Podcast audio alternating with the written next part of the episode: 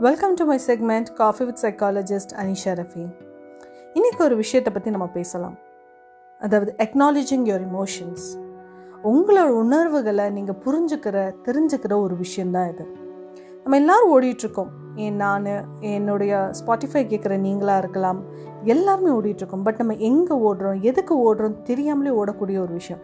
இதில் என்ன ஆயிடுதுன்னு பார்த்தீங்கன்னா பல நேரங்களில் நம்மளையே நம்ம வந்து இக்னோர் பண்ணிட்டு போயிடுறோம்.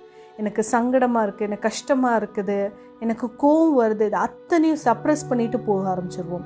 இப்படி ஓடும்போது என்னாதுன்னு பார்த்தீங்கன்னா ஒரு நம்னஸ் இருக்கும்.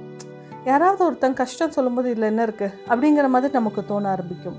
இல்லை அந்த இமோஷன்ஸ் நம்மளால் ஒரு அவங்களுக்கான ஒரு வேலிடேஷன் கொடுக்க முடியாமல் போகும். காரணம் என்னென்னா நம்ம இமோஷன்ஸை நம்ம வேலிடேட் பண்ணலை. ஸோ உணர்வுகள் அவங்க இமோஷன்ஸ் அப்படிங்கிற ஒரு விஷயம் எல்லா மனிதனுக்கும் தோணக்கூடிய ஒரு விஷயம். கோபமாக இருக்கலாம் சங்கடமாக இருக்கலாம் பயமாக இருக்கலாம் சந்தோஷமாக இருக்கலாம். அனைத்து விதமான இமோஷன்ஸும் நமக்குள்ளே இருக்குது. ஸோ அந்த இன உணர்வுகள் நமக்கு தோன்றும் போது அதை அக்னாலேஜ் பண்ணி அதை அக்செப்ட் பண்ணி எஸ் எனக்கு கொஞ்சம் கோவம் வருது. இல்லை எனக்கு வந்து சங்கடமாக இருக்கேன் எனக்கு சோகமாக இருக்கேன்.